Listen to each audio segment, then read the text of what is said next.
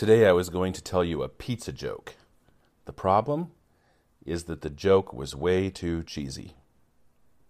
Welcome to the Daily Devotionals podcast for kids and adults. I am Pastor Colt. So, if you remember, Jesus had gone to one side of the Sea of Galilee. He calmed a storm on the way. He got there, found a demon possessed man. He healed him. Then Jesus gets back into the boat. He crosses the sea again. Now, when he gets back to the other side, there's a great crowd of people that had gathered. I'll read you this. This is in Mark chapter 5, verses 21 through 43. I'm going to skip some in the middle of that, and then we're going to come back to it next time. So I'll start reading in verse 21, and then I'll tell you where we're going to skip. And when Jesus had crossed again in the boat to the other side, a great crowd gathered about him and he was beside the sea. Then came one of the rulers of the synagogue, Jairus by name, and seeing him, he fell to his feet. He fell at his feet and implored him earnestly, saying, My little daughter is at the point of death. Come, lay your hands on her, so that she may be made well and live. And he went with him. Here's the part where we're going to skip a little bit. Jesus uh, heals a woman on the way.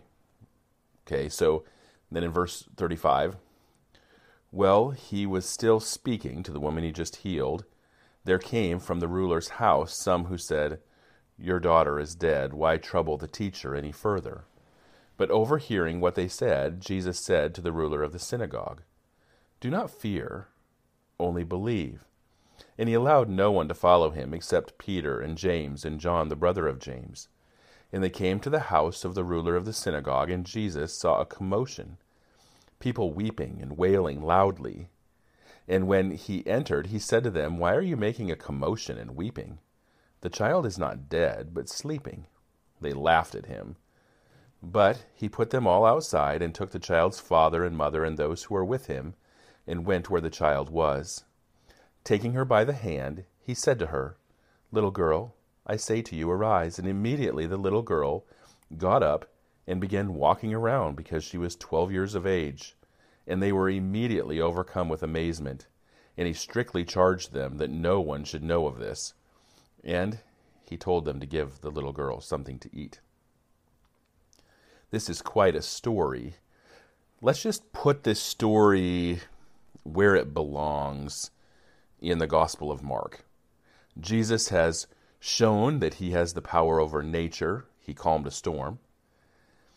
Before that, we know that Jesus healed people. He had the power over sickness and disease, like leprosy. Remember, he healed the man with leprosy.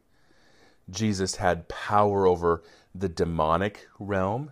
An army of demons was no match for Jesus. But what about death? Does Jesus have power over death? the interesting thing about this story is the urgency. You got to get Jesus to come to heal the little girl before she dies, because if she dies, then it's over. So the man comes to Jesus, wanting him to come quickly because the child is about to die. She was that sick. Jesus is on the way there, and there's a lot of people. It's difficult to get through the crowd, and he ends up healing a woman with an issue of blood. That's the part we skipped for now. I think it's important that everyone's urgency that he got to that little girl before she died wasn't the same as Jesus' sense of urgency. In fact, before Jesus got to the little girl, she did die.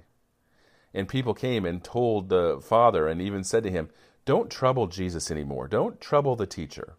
What they were saying is, There's nothing more that can be done. She's gone. And Jesus overheard this, and Jesus wasn't finished. People might have wondered what he could do in this situation because, after all, the girl was dead, and that is final. But Jesus just takes the little girl by the hand and he speaks to her, and she gets up and starts walking around, and apparently she was hungry. So, here is an important question, and that is why did Jesus heal this little girl? Of course, Jesus didn't heal every sick person. He didn't raise everyone that died. He didn't calm every storm. He didn't free every person from demonic possession. Why did he do it? Well, Jesus healed this little girl for the same reason he healed the person from leprosy or calmed the storm. He was showing that he was indeed who he claimed to be. He was showing himself to be the promised Messiah, that he was indeed the God of the universe, the only one that has power over nature and death. There's something else in this story that we should not miss. When the father gets the news that the little girl doesn't make it, and the people come to him and say, Don't trouble the teacher, and Jesus overheard that, Jesus said to the dad, He said, Don't fear, only believe. The word believe here is basically the same word as faith or trust. He's telling the little girl's dad to, to trust him, to have faith in him. Jesus' words actually should have been very comforting. Jesus is saying, Trust me, believe in me. You believe that I could that I could heal your, your, your daughter when she was sick. Now believe that it's not over yet. Now, once again, what happens here is a, is a picture of the spiritual situation that everybody is in apart from Jesus. Paul says in Ephesians 2 that apart from Jesus, we are spiritually dead in our sins. The people in this story believed that the little girl's story was over once she passed away, that death was the end, it was final, there's nothing that can be done, and there's nothing that anybody can do about it. Well, normally that's true, but with Jesus, anything is possible. Jesus can take the spiritually dead person and make them spiritually alive. These are the ones that believe and trust Jesus. In every person that believes in Jesus for the forgiveness of sins, God performs a resurrection. A spiritually dead person is made spiritually alive by Jesus because of their, their faith and trust in Jesus, because they see Jesus for who he is, their Savior. Now, what about you?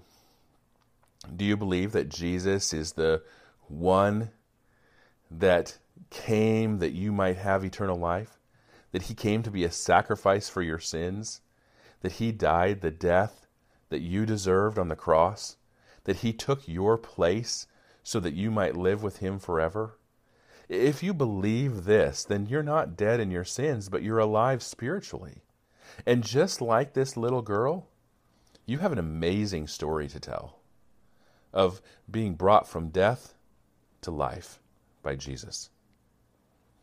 Now, we've been doing some memory, and I, I want to review. This is the, the last day of the week. We're going to add more to this uh, next week. So, three questions right? Very simple questions, but very important questions. Question number one Who made me?